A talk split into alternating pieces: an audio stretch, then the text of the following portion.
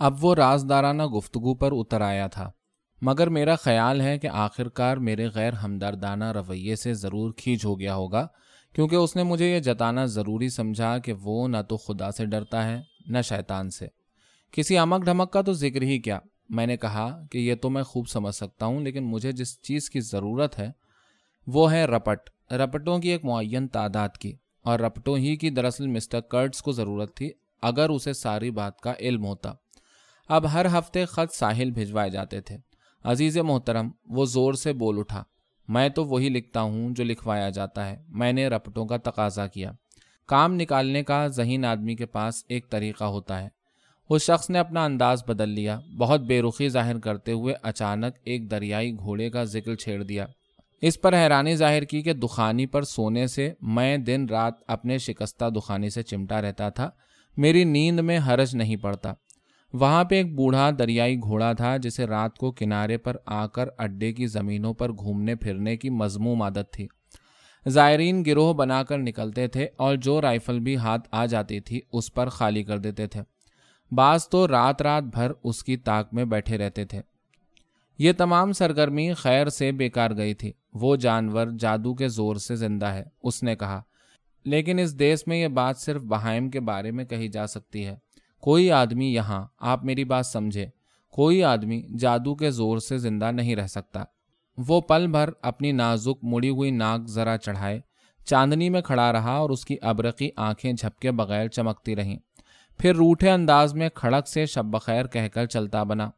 مجھے نظر آ رہا تھا کہ وہ پریشان ہے اور خاصا چکرا گیا ہے۔ اور اس وجہ سے میں نے خود کو جتنا پر امید محسوس کیا، اتنا کئی دن سے نہ کیا تھا۔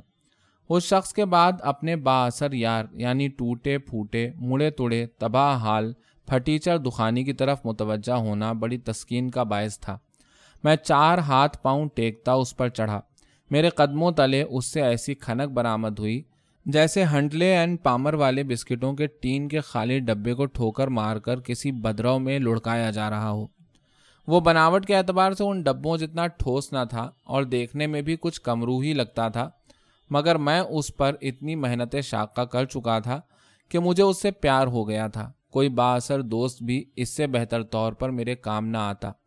اس جہاز نے مجھے ذرا سر اٹھانے کا، یہ پتہ چلانے کا موقع دیا تھا کہ میں کیا کر سکتا ہوں۔ نہیں، مجھے کام کاج پسند نہیں۔ بس چلے تو آرام سے پڑے پڑے بس ان تمام اچھے اچھے کاموں کے بارے میں سوچتا رہوں، جنہیں کرنا ممکن ہے۔ مجھے کام کرنا اچھا نہیں لگتا اچھا کسے لگتا ہے، لیکن کام کرنے میں جو نقطہ ہے یعنی خود کو پا لینے کا موقع، وہ مجھے پسند ہے۔ خود اپنی حقیقت کو، دوسروں کے لیے نہیں، اپنے لیے جان لینا، جسے کوئی اور کبھی جان ہی نہیں سکتا۔ دوسرے صرف اسے دیکھتے ہیں جو نرا دکھاوا ہے، اور کبھی نہیں بتا سکتے کہ اصل میں اس سے کیا مراد ہے۔ یہ دیکھ کر مجھے تعجب نہ ہوا کہ عرشے پر پچھلی طرف کوئی آدمی ٹانگیں کیچڑ پر لٹکائے بیٹھا ہے۔ بھائی دیکھو، میں نے وہاں اڈے میں رہنے والے چند مستریوں سے ذرا یارانہ گانٹھ لیا تھا، جنہیں دوسرے زائر فطری طور پر میرا خیال ہے ان کے ناقص اتوار کے پیش نظر ذلیل گردانتے تھے۔ وہ آدمی فورمین تھا، بوائلر سازی اس کا پیشہ تھا اچھا کاریگر تھا، لمبا، دبلا، ہڈیلا، زرد روح بڑی بڑی حساس آنکھوں والا۔ خد و خال سے پریشانی جھلکتی ہوئی اور سر ایسا گنجا جیسے میری ہتھیلی، لیکن لگتا تھا کہ اس کے بال گرنے کے دوران میں ٹھوڑی پر جم گئے ہیں اور اس نئے علاقے میں خوب پھلے پھولے ہیں کیونکہ اس کی داڑھی کمر تک لٹکی ہوئی تھی۔ رنڈوا، چھ کمسن بچوں کا باپ، جنہیں یہاں آنے کی غرض سے اپنی ایک بہن کے پاس چھوڑ آیا تھا اور زندگی میں اسے ایک ہی جنون تھا، کبوتر بازی کا۔ وہ شیدائی بھی تھا اور پارک بھی۔ وہ کبوتروں کے قصیدے پڑھتا رہتا۔ کام کے اوقات کے بعد کبھی کبھی اپنی جھونپڑی سے اٹھ کر اپنے بال بچوں اور کبوتروں کا ذکر کرنے آ جاتا۔ کام کے وقت جب اسے دخانی کے پیندے کے نیچے کیچڑ میں رینگنا پڑتا، تو داڑھی پر ایک طرح کا چوکور سفید رومال باندھ لیتا جو وہ اسی مقصد کے لیے لایا تھا۔ اس رومال کو کانوں میں پھنسانے کے لیے پھندے بھی تھے۔ شام کے وقت دیکھنے میں آتا کہ وہ کنارے پر اکڑوں بیٹھا۔ اس داڑھی پوش کو کھاڑی میں بڑی احتیاط سے کھنگال اور پھر متانت کے ساتھ کسی جھاڑی پر سوکھنے کے لیے پھیلا رہا ہے۔ میں نے اس کی کمر ٹھوکی اور زور سے کہا، ہمیں رپٹ مل کر رہیں گے۔ وہ ہاتھ پیر ٹیک کر اٹھتے ہوئے بے اختیار بولا، نہیں، رپٹ۔ جیسے اسے اپنے کانوں پر یقین نہ آیا ہو، پھر مدھم آواز میں کہنے لگا، آپ، اوہ، مجھے معلوم نہیں کہ ہم نے پاگلوں جیسی حرکتیں کیوں کی۔ میں نے ناک پر ایک طرف انگلی رکھی اور پرسرار انداز میں سر ہلایا، واہ جی واہ۔ وہ چیخا اور اس نے ایک ٹانگ اٹھائی اور انگلیاں سر سے اوپر لے جا کر چٹکی بجائی۔ میں نے اس طرح کی دیہاتی گت ناچنے کی کوشش کی جس میں اچھل اچھل کر لاتیں چلائی جاتی ہیں۔ ہم آہنی عرشے پر بکر کود کرنے لگے۔ پنجر سے ہولناک کھڑکھڑاہٹ بلند ہوئی جسے کھاڑی کے پار واقع اچھوتے جنگل نے طویل گرشتی گونج میں تبدیل کر کے سوئے ہوئے اڈے کی طرف لوٹا دیا۔ اس شور سے ضرور چند ایک زائر اپنے کھنڈلوں میں اٹھ بیٹھے ہوں گے۔ ایک سیاہ شکل مینیجر کی کٹیا کے روشن دروازے کے آگے نمودار ہوئی، غائب ہو گئی اور پھر ایک دو لمحوں کے بعد خود دروازہ بھی غائب ہو گیا۔ ہم رک گئے اور خاموشی جو ہمارے قدموں کی دھم دھم سے دور ہو گئی تھی، اس سرزمین کے کونوں خدروں سے واپس امٹتی چلی آئی۔ تنوں، ٹہنوں، پتوں، ڈالوں، بیل بوٹوں کے ہاروں کے فراواں اور جولیدہ دل بادل جیسی وہ نباتات کی عظیم دیوار۔ چاندنی میں بے حص و حرکت ایسی تھی جیسے بے آواز زندگی کی بدمست یلغار، جیسے پودوں کی کوئی بل پہ بل کھاتی، ڈھیروں ڈھیر۔ چوٹی دار موج جو کھاڑی پر ٹوٹ پڑنے، ہم ننے منع انسانوں میں سے ہر کسی کے ننے منع وجود کو مٹا دینے پر تلی کھڑی ہو۔ اور وہ موج آگے نہ بڑھتی تھی۔ زبردست چھپاکوں اور پھنکاروں کے اچانک برپا ہونے والے شور کا دبا دبا دھڑاکا ہمارے کانوں میں آیا، جیسے کوئی مابیچل پاسا۔ یعنی کروڑوں سال پہلے معدوم ہو جانے والا دریائی جانور بڑے دریا بیچ چمچماہٹوں میں نہا رہا ہو۔ بوائلر ساز نے معقول لہجے میں کہا، آخر رپٹ ہمیں کیوں نہ ملی؟ واقعی کیوں نہ ملی؟ رپٹ نہ ملنے کی کوئی وجہ بھی تو معلوم نہ تھی۔ رپٹ تین ہفتے کے اندر اندر یہاں پہنچے سمجھو، میں نے اعتماد سے کہا۔ لیکن رپٹ نہ پہنچ پائے۔ ان کے بجائے دھاوا بولا گیا، عذاب ٹوٹ پڑا، قہر نازل ہو گیا۔ اگلے تین ہفتوں کے دوران میں قسط وار نازل ہوا۔ ہر مرتبہ پیش پیش ایک گدھا، جس پر ایک گورا نئے کپڑے اور کتھئی جوتے پہنے سوار۔ اس اونچے مقام سے مروب زائرین کو دائیں بائیں جھک جھک کر سلام کرتا آتا۔ گدھے کے پیچھے تھکے ہارے روٹھے ہفشیوں کا جھگڑالو جتھا ہوتا۔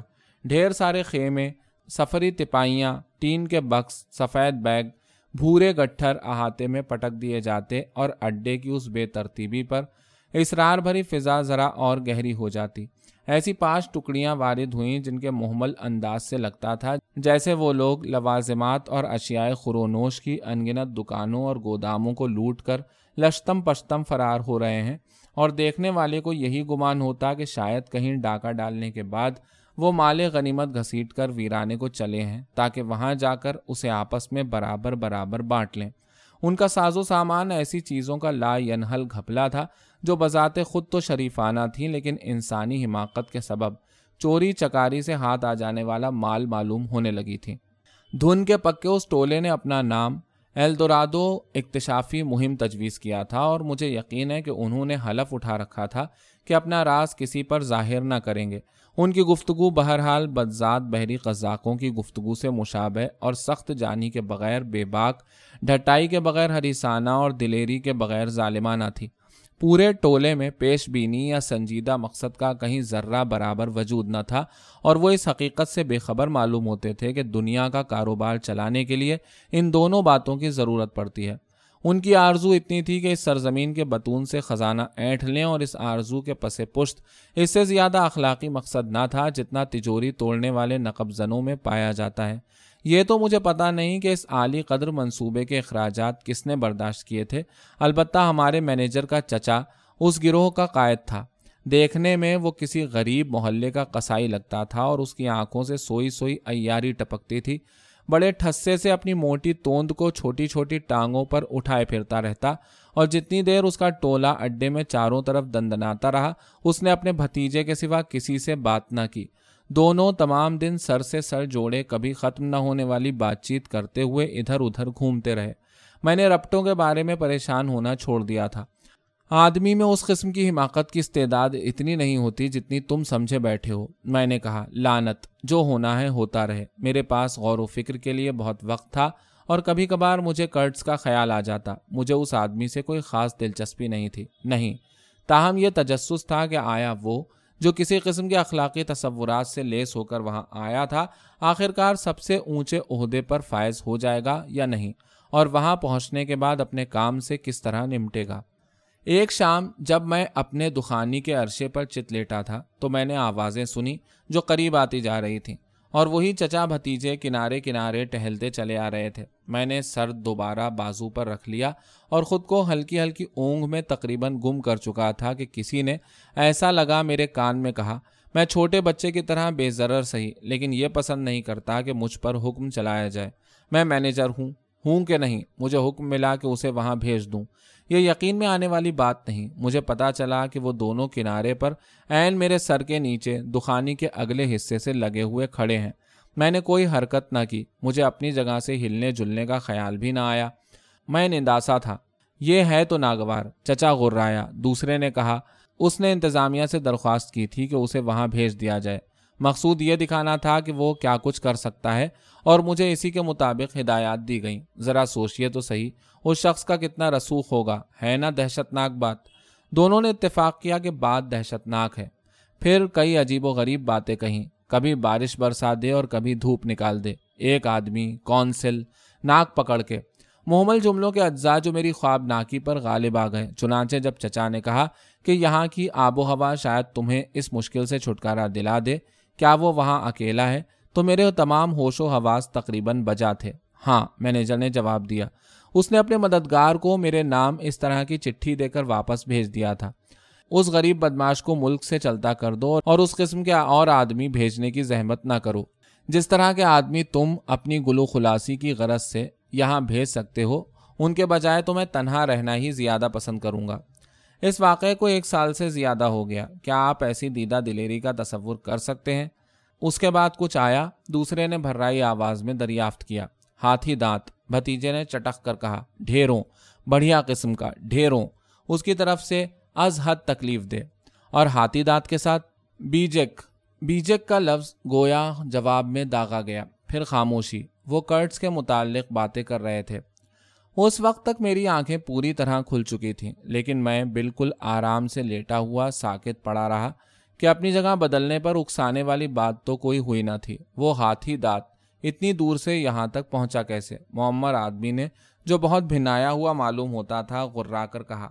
دوسرے نے بتایا کہ ہاتھی دانت ایک دوغلے انگریز کلرک کی زیر نگرانی جو کرڈز کے پاس ہوا کرتا تھا، کینوں کشتیوں کے ایک بیڑے پر لد کر آیا تھا۔ اور یہ کہ بظاہر کرڈز کا ارادہ بھی واپس آنے کا تھا۔ اڈا اس وقت تجارتی سامان اور اشیاء خرونوش سے خالی ہو چکا تھا۔ لیکن تین سو میل کے سفر کے بعد اس نے یکائک واپس جانے کی ٹھان لی اور ہاتھی دانت سمیت بہاؤ کے ساتھ سفر جاری رکھنے کا کام دوغلے پر چھوڑ کر تنے تنہا ایک گدو پر سوار ہو چار کھوئیوں کے ہمراہ پلٹ گیا۔ وہ دونوں ششدر معلوم ہوتے تھے کہ کوئی آدمی ایسی حرکت بھی کر سکتا ہے۔ وہ اس فعل کا کوئی معقول محرک تلاش کرنے سے قاصر تھے۔ جہاں تک میرا تعلق ہے، مجھے محسوس ہوا جیسے کرٹس کو پہلی مرتبہ دیکھ رہا ہوں۔ جھلک واضح تھی، گدو، چار وحشی کھوئیے اور اکیلا گورا، جس نے اچانک صدر مقام سے راحت ملنے کے امکان سے شاید گھر کے خیالوں سے منہ موڑ لیا، جو ویرانے کی گہرائیوں میں اپنے سونے اور اجاڑ اڈے کی طرف لوٹ گیا۔ محرک کا مجھے علم نہ تھا، شاید وہ محض بہت ہی بھلا آدمی تھا جسے اپنے کام سے کام تھا۔ کرڈز کا نام، سمجھے بھائی، ایک دفعہ بھی نہ لیا گیا۔ وہ وہ شخص تھا۔ دوغلے کی طرف بلا استثنا وہ لفنگا کہہ کر اشارہ کیا جاتا۔ جس نے جہاں تک میری سمجھ میں آیا تھا، ایک مشکل سفر، بڑی احتیاط اور ہمت سے طے کیا تھا۔ لفنگے کی اطلاع کے مطابق، وہ شخص بہت بیمار رہا تھا اور اسے پوری طرح افاقہ نہ ہوا تھا۔ نیچے وہ دونوں دوبارہ چند قدم آگے چلے گئے اور تھوڑی دور جا کر ادھر ادھر ٹہلنے لگے۔ میرے سننے میں آیا فوجی چوکی، ڈاکٹر، دو سو میل، آج کل بالکل اکیلا۔ ناگزیر وجوہ سے تاخیر پر تاخیر، نو مہینے، کوئی خبر نہیں، عجیب عجیب افواہیں وہ دوبارہ قریب آئے تو مینیجر یہ کہہ رہا تھا، جہاں تک مجھے معلوم ہے، کوئی نہیں، اگر ہوا تو سیلانی قسم کا ایک تاجر کہیں نہ ہو۔ وبال جان ہے وہ، دیسیوں سے ہاتھی دانت اچکتا رہتا ہے۔ اب وہ کس کا ذکر کر رہے تھے؟ جستا جستا مجھے پتا چلا کہ کسی آدمی پر کرڈس کے ضلع میں موجود ہونے کا گمان ہے جو مینیجر کو ایک آنکھ نہیں بھاتا۔ جب تک ان لوگوں میں سے کسی کو عبرت دلانے کی خاطر پھانسی نہ چڑھایا جائے گا، ہم ناجائز کاروباری مقابلے سے چھٹکارا نہ پا سکیں گے۔ اس نے کہا، بے شک، دوسرا گرگرایا دے دو پھانسی، کیوں نہیں؟ اس ملک میں تو ہر بات ممکن ہے، ہر بات۔ میں تو یہ کہتا ہوں، یہاں پر، سمجھے، کوئی آدمی یہاں پر ایسا نہیں جو تمہاری حیثیت کے لیے خطرہ بن سکے۔ اور وہ کیوں؟ اس لیے کہ تم میں یہاں کی آب و ہوا کی برداشت ہے۔ تم باقی سب لوگوں سے زیادہ مدت یہاں گزار سکتے ہو۔ خطرہ ہے تو یورپ میں، لیکن وہاں بھی میں نے روانگی سے پیشتر بندوبست کر لیا تھا کہ وہ آگے بڑھ گئے اور سرگوشیاں کرنے لگے۔ پھر ان کی آوازیں دوبارہ بلند ہوئیں۔ یہ جو غیر معمولی طور پر تاخیر پہ تاخیر ہوئی، اس میں میرا کوئی قصور نہیں۔ میں نے تو اپنی طرف سے پوری کوشش کی، موٹے نے آہ بھری۔ بہت افسوسناک اور اس کی گفتگو کی لغویت جس سے جان عذاب میں تھی۔ دوسرا بولتا رہا، جب وہ یہاں تھا تو اس نے مجھے بہت دق کیا۔ اس شاہراہ پر جو بہتر باتوں کی طرف جاتی ہے، ہر اڈے کو نور ہدایت کے مانند ہونا چاہیے۔ تجارت کا مرکز وہ ضرور رہے، لیکن انسان بنانے، سدھارنے اور تعلیم دینے کا مرکز بھی ہو۔ ذرا سوچئے، گدھا کہیں کا، اور چاہتا ہے مینیجر بننا۔ نہیں، یہ یہاں بہت زیادہ تیش کے مارے اس کی آواز گھٹ کے رہ گئی اور میں نے بالکل ذرا سا سر اٹھایا۔ میں یہ دیکھ کر حیران رہ گیا کہ وہ کتنے قریب ہیں اینڈ میرے نیچے۔ میں ان کی ٹوپیوں پر تھوک سکتا تھا۔ وہ زمین پر نظر جمائے فکر میں ڈوبے ہوئے تھے۔ مینیجر ایک پتلی سی ٹہنی اپنی ٹانگ پر مار رہا تھا۔ اس کے فریسی عزیز نے سر اٹھایا۔ اس مرتبہ یہاں آنے کے بعد تو تم چاقو چوبند رہے۔ اس نے پوچھا۔ دوسرا چونک گیا۔ کون میں؟ وہ بالکل ٹناٹن جیسے کسی نے منتر پھونک دیا ہو۔ لیکن باقی لوگ، اوہ، میرے خدا، سب کے سب بیمار اور مرتے بھی اتنی جلد ہیں کہ مجھے انہیں یہاں سے کہیں اور چلتا کرنے کی مہلت بھی نہیں ملتی۔ عقل دنگ ہے۔ ہوں یہی تو ہے، چچا گرگر آیا ارے برخوردار، اس پر بھروسہ رکھو۔ میں کہتا ہوں، اس پر بھروسہ رکھو۔ میں نے اسے ٹوئیاں شناپر سا بازو پھیلا کر اشارہ کرتے دیکھا۔ فلیپروں، سیلوں، پینگوئنوں اور بعض دوسرے آبی جانوروں کا چپٹا چوڑا عزو جو خاص شناوری کے لیے ہے۔ جس میں جنگل، کھاڑی، کیچڑ، دریا سب سمٹ آئے۔ معلوم ہوتا تھا کہ وہ بازو سرزمین کے دھوپ سے روشن چہرے کے سامنے ذلت آمیز انداز میں دائیں بائیں لہراتا ہوا گھات میں بیٹھی موت سے، پنہا شر سے، سرزمین کے قلب کی عمیق ظلمت سے اشارے اشارے میں کوئی پردغا التجا کر رہا ہے۔ یہ حرکت اتنی چونکا دینے والی تھی کہ میں اچھل کھڑا ہوا اور مڑ کر جنگل کی حد کی طرف یوں تکنے لگا جیسے مجھے اعتماد کے اس بھیانک اظہار کو کسی قسم کا جواب ملنے کی توقع ہو۔ تم جانتے ہو بعض مرتبہ کیسے کیسے احمقانہ خیالات دل میں آتے ہیں۔ سنگین سکوت۔ ان دو صورتوں کے روبرو ہو کر اپنے ڈراؤنے صبر کے ساتھ ایک عجیب و غریب دخل اندازی کے ختم ہونے کا منتظر تھا۔ ان دونوں نے میرا خیال ہے سراسر دہشت زدہ ہو کر ایک ساتھ بلند آواز سے آل فال بکا۔ پھر جھوٹ موٹ یہ ظاہر کرتے ہوئے جیسے انہیں میری موجودگی کا کوئی علم ہی نہیں، اڈے کی طرف مڑ گئے۔ سورج ڈھل چکا تھا اور پہلو ب پہلو آگے کو جھکے جھکے چلتے ہوئے وہ یوں معلوم ہو رہے تھے جیسے اپنے دو چھوٹے بڑے واحیات سایوں کو جو ان کے پیچھے پیچھے لمبی گھاس پر کوئی تنکا جھکائے بغیر گھسٹ رہے تھے، بسد مشکل کھینچ کر اوپر لے جا رہے ہوں۔ چند دن بعد ایلدورادو مہم نے صابر ویرانے میں قدم رکھا جو ان پر اس طرح بھیڑ گیا جیسے سمندر غوطہ خور پر بھیڑ جاتا ہے۔ کافی دن بعد خبر ملی کہ تمام گدھے مر گئے ہیں۔ مجھے کچھ معلوم نہیں کہ کم کارآمد جانوروں کا کیا حشر ہوا۔ انہیں بھی بلا شبہ باقی ہم سب کی طرح وہی کچھ مل گیا ہوگا جس کے وہ مستحق تھے۔ میں نے دریافت نہیں کیا۔ اس وقت کرٹ سے بہت جلد دو چار ہونے کے امکان کی وجہ سے مجھ پر ذرا جوش تاری تھا۔ جب میں کہتا ہوں، بہت جلد تو میرا مطلب ہوتا ہے، نسبتاً جلد جب ہم اس کنارے پر وارد ہوئے جس پر کرٹس کا اڈا واقع تھا، تو ہمیں کھاڑی سے چلے ہوئے کل دو مہینے ہوئے تھے۔ اس دریا پر بہاؤ کے الٹ سفر کرنا دنیا کی اس سب سے اولین شروعات کی طرف لوٹ چلنے کے مترادف تھا، جب نباتات نے کرائے عرض پر ادھم جوت رکھا تھا اور بڑے بڑے درختوں کی بادشاہت تھی۔ سنسان دھارا عظیم خاموشی، ناقابل گزر جنگل ہوا گرم، دبیز، بوجھل اور سست۔ دھوپ کی چمک دمک شادمانی سے تہی۔ آبراہ کی طویل النگیں چھاؤں سے ڈھکے فاصلوں کے اندھیروں میں ویران پھیلی ہوئی۔ روپہلے ریتیلے کناروں پر دریائی گھوڑے اور گھڑیال پہلو ب پہلو دھوپ سینکتے نظر آتے۔ چوڑے ہوتے دھارے درختوں سے پٹے ٹاپوؤں کے جمگھٹ میں سے بہتے۔ اس دریا پر آدمی اس طرح بھٹک جاتا جیسے وہ کسی صحرا میں ہو۔ اور اصل دھارے کو تلاش کرنے کی کوشش میں تمام دن بریتوں سے سر پھوڑتا رہتا، یہاں تک کہ آخر اسے محسوس ہوتا کہ وہ شہر میں مبتلا، اور ہر اس چیز سے ہمیشہ کے لیے کٹ چکا ہے جس سے کبھی کہیں بہت دور، شاید کسی اور جنم میں آشنا تھا۔ ایسے لمحے بھی آتے جب ماضی یاد آ جاتا۔ جس طرح کبھی کبھی ایسے وقت یاد آتا ہے جب آدمی کو اپنی طرف توجہ دینے کے لیے پل بھر کی فرصت بھی نہیں ہوتی۔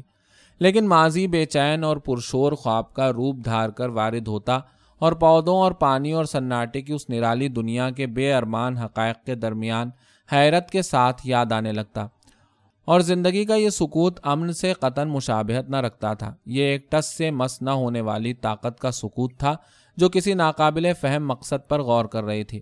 یہ طاقت تمہیں منتقمانہ انداز سے گھورتی رہتی۔ بعد ازاں میں اس کا عادی ہو گیا۔ وہ مجھے نظر آنی بند ہو گئی۔ اتنی فرصت ہی کہاں تھی؟ اٹکل سے کام لے کر اصل دھارے کا سراغ لگانا پڑتا اور زیادہ تر تائید غیبی کے سہارے، پوشیدہ کناروں کی نشانیاں پہچاننی پڑتی ڈوبے ہوئے پتھروں پر میں نظر رکھتا اور جب کسی لانتی گھنی پرانی زیر آب اٹکن سے دھپل میں بال بال بچ جاتا، جو ایک ہی کھونچ میں اس ٹکیل دخانی کا قصہ پاک کر کے زائرین کو ڈبو دیتی، تو کلیجا منہ کو آنے سے پہلے پھرتی سے دانت بھینچ لینا سیکھ چلا تھا۔ ایسی سوکھی لکڑی کی تاک میں رہنا بھی میرے ذمے تھا جسے ہم رات کو اگلے دن کے سفر کے واسطے کاٹ سکیں۔ جب آدمی کو اس قسم کی باتوں پر معمولی سطحی واقعات پر توجہ دینی پڑے تو حقیقت سن لو، حقیقت غائب ہو جاتی ہے۔ داخلی حقیقت خوش قسمتی سمجھیے، خوش قسمتی، پوشیدہ رہتی ہے۔ لیکن میں نے اس کے باوجود بھی حقیقت کو محسوس کیا۔ مجھے اکثر یہ محسوس ہوا کہ اس کا پرسرار سکوت مجھے بندروں جیسے کرتب کرتے ہوئے دیکھ رہا ہے۔ بئی نہیں جیسے وہ تم لوگوں کو دیکھتا رہتا ہے کہ اپنے اپنے تنے ہوئے رسوں پر چڑھے تماشا دکھا رہے ہیں۔ اور کتنے میں؟ فی قلا بازی ڈھائی شلنگ۔ ذرا تمیز سے کام لو، مار لو۔ ایک آواز غرائی اور مجھے پتا چلا کہ میرے علاوہ کم از کم ایک سننے والا اور جاگ رہا ہے۔ معافی چاہتا ہوں۔ میں دلی اندوہ کو بھول گیا جس کی صورت میں باقی ماندہ قیمت ادا کرنی پڑتی ہے۔ اور سچ پوچھو تو قیمت سے فرقی کیا پڑتا ہے؟ بشرطے کے کرتب اچھی طرح دکھایا جائے۔ تم لوگ اپنے اپنے کرتب بہت اچھی طرح دکھاتے ہو اور میں بھی کچھ ایسا برا نہیں تھا، کیونکہ میں نے اپنے پہلے پھیرے میں اس دخانی کو ڈوبنے نہیں دیا۔ مجھے آج تک اس پر حیرت ہوتی ہے۔ کسی ایسے آدمی کا تصور کرو جسے آنکھوں پر پٹی باندھ کر خراب سڑک پر گاڑی ہانکنی ہو۔ میں کہتا ہوں، اس کام پر میرا خاصا پسینہ بہا تھا اور ہاتھ پیر کانپے تھے۔ بہرحال، کسی جہازی کی نظر میں یہ گناہ ناقابل معافی ہے۔ کہ جو چیز بظاہر تمام دقت اس کی زیر نگرانی پانی پر رواں ہو، اس کے پیندے پر کہیں رگڑ بھی آنے دی جائے۔ شاید کسی اور کو پتا نہ چلے کہ رگڑ لگی ہے، لیکن تم اس دھمک کو بھول نہیں پاتے۔ ہیں؟ جیسے ٹھیک دل پر گھونسا پڑا ہو۔ تم اس واقعے کو یاد رکھتے ہو، اسے خواب میں دیکھتے ہو۔ راتوں کو اٹھ اٹھ کر اس کے متعلق سوچتے رہتے ہو۔ سالہ سال بعد بھی، اور کبھی سر سے پاؤں تک کپ کپاتے ہو، اور کبھی پسینے میں نہا جاتے ہو۔ مجھے جھوٹوں بھی یہ دعویٰ نہیں کہ وہ دخانی تمام وقت تیرتا رہا۔ کئی مرتبہ وہ اتھلے پانی میں اس طرح چلا کہ بیس ہفشی ارد گرد چھپا چھپ کرتے اور اسے دھکیلنے میں مصروف تھے۔ ان میں سے بعض کو ہم نے راستے میں عملے میں بھرتی کیا تھا۔ اپنے طور پر یہ آدم خور خوب لوگ تھے، ایسے آدمی ثابت ہوئے جن کے ساتھ کام کرنا ممکن تھا اور میں ان کا شکر گزار ہوں۔ اور یہ بھی ہے کہ انہوں نے میرے سامنے ایک دوسرے کو کھایا نہیں۔ وہ دریائی گھوڑے کے گوشت کی رسد ساتھ لے کے چلے تھے۔ گوشت خراب ہو گیا اور اس کی وجہ سے ویرانے کا اسرار سڑاند بن کر میری ناک میں بس گیا۔ آخ تھو، میں اب بھی اسے سونگ سکتا ہوں۔ جہاز پر میرے ساتھ مینیجر تھا اور تین چار زائر اپنے اپنے لٹھ لیے۔ پوری طرح سے لیس۔ کبھی کبھار ہمارا گزر کنارے کے بالکل پاس واقع نامعلوم کے دامن سے چمٹے ہوئے کسی اڈے سے ہوتا تو ٹوٹے پھوٹے جھونپڑے سے گورے دوڑ کر باہر آتے اور بہت زور شور سے ہاتھ ہلا ہلا کر خوشی اور حیرت کا اظہار اور ہمارا خیر مقدم کرتے۔ یہ گورے بہت عجیب لگتے۔ جیسے انہیں وہاں کسی نے جادو کے زور سے قید کر رکھا ہو۔ کچھ دیر ہاتھی دانت کا لفظ فضا میں گونجتا اور پھر ہم دوبارہ خاموشی میں داخل ہوتے اور پچھلے چپو چرخ کی بھاری دھم دھم کو پھوکی تالیوں جیسی گونج میں تبدیل کرتے سنسان دریائی پھیلاوٹوں کے ساتھ ساتھ دریا کی ساکن بانکوں کے گرد گھومتے، اپنے چکریلے راستے کی اونچی اونچی دیواروں کے درمیان بڑھے چلے جاتے۔ درخت ہی درخت، لکھوکھا درخت، گراں ڈیل، محیب بہت اونچائی تک پھیلے ہوئے اور ان کے قدموں تلے بہاؤ کے الٹ چلنے والا چھوٹا سا میلا چکٹا دخانی کنارے سے چمٹا ہوا گھسٹ رہا تھا جیسے کسی بلند برساتی کے فرش پر کوئی الکسایا بھنورا رینگ رہا ہو۔ تمہیں محسوس ہوتا کہ تم بہت چھوٹے ہو، بالکل گم ہو کر رہ گئے ہو، اور اس کے باوجود یہ احساس کلی طور پر مزمحل کر دینے والا نہ تھا۔ اگر چھوٹے سے بھی ہوئے تو کیا میلا چکٹا بھنورا رینگ تو رہا تھا، اور تمہیں اس سے بس اتنا ہی تقاضا تھا؟ زائرین کے خیال میں وہ رینگتا ہوا کہاں جا رہا تھا، یہ مجھے نہیں معلوم۔ شرط بد کر کہتا ہوں کسی ایسی جگہ کی طرف جہاں سے انہیں کچھ ملنے ملانے کی توقع تھی۔ میری نظر میں وہ بلا شرکت غیر کرڈس کی طرف رینگ رہا تھا۔ لیکن جب بھاپ نلکوں میں دراڑیں پڑنے سے بھاپ کے دباؤ میں فرق آ گیا تو ہم اور بھی آہستہ آہستہ رینگنے لگے۔ دریا کی پھیلاوٹیں ہمارے سامنے کھلتی اور پیچھے سمٹتی جاتی تھیں، جیسے ہماری واپسی کی راہ مضبوط کرنے کی غرض سے جنگل بڑے آرام سے قدم بڑھا کر دریا کے آر پار آ کر کھڑا ہوا ہو۔ ہم ظلمت کے دل کی گہرائیوں میں اترتے چلے گئے۔ وہاں بڑا سکون تھا۔ کبھی کبھی رات کے وقت درختوں کی قنات کی اوٹ سے ڈھولوں کی دھم دھم بہاؤ کے الٹ بڑھتی سنائی دیتی اور پاؤ پھٹنے تک مدھم مدھم برقرار رہتی، جیسے ہمارے سروں سے بہت اوپر ہوا میں منڈلا رہی ہو۔ اس سے جنگ مراد تھی یا امن یا عبادت، یہ بتانے سے ہم قاصر تھے۔ ایک سرد سناٹے کا نزول صبح کی آمد آمد کی خبر دیتا لکڑ ہارے سوتے رہتے ان کی آگیں مدھم مدھم جلتی رہتی۔ ٹہنی بھی چٹکتی تو اس کی آواز سے آدمی چونک پڑتا۔ ہم قبل تاریخی دنیا میں، ایسی دنیا میں جس نے ایک نامعلوم سیارے کا روپ دھار رکھا تھا، مارے مارے پھر رہے تھے۔ ہم چاہتے تو خود کو اولین انسان فرض کر لیتے جو ایک ایسی نحوست زدہ میراث اپنی تحویل میں لینے چلے ہوں، جسے گمبھیر کشٹ سہنے اور بہت ہڈیاں پیلنے کے بعد ہی تسخیر کرنا ممکن تھا۔ لیکن دریا کا کوئی موڑ مارا مارا کر کے کاٹنے کے بعد بھاری اور ساکت سرنگوں برگو بار تلے یکائک سینٹھے کی دیواروں، گھاس کی چوٹی دار چھتوں کی جھلک نظر آتی۔ چیخم دھاڑ مچتی، کالے کالے انگ چک پھیریاں لیتے اور تالیاں بجاتے ہاتھوں دھم دھماتے پیروں، جھومتے لہراتے جسموں، مٹکتی آنکھوں کا ٹھٹ دکھائی دیتا۔ دخانی ایک سیاہ اور ناقابل فہم ہے، جان کے کنارے کنارے سست رفتاری سے لشتم پشتم چلتا رہتا۔ قبل تاریخی آدمی ہمیں کوس رہا تھا۔ ہم سے التجا کر رہا تھا، خوش آمدید کہہ رہا تھا۔ کون بتا سکتا تھا؟ اپنے گرد و پیش کی تفہیم سے ہمارا رشتہ ٹوٹ چکا تھا۔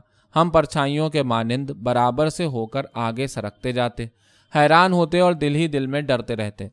ہماری حالت ایسی تھی جیسے کوئی صحیح دماغ انسان، کسی پاگل خانے میں پرجوش ادھم بازی سے دو چار ہو گیا ہو۔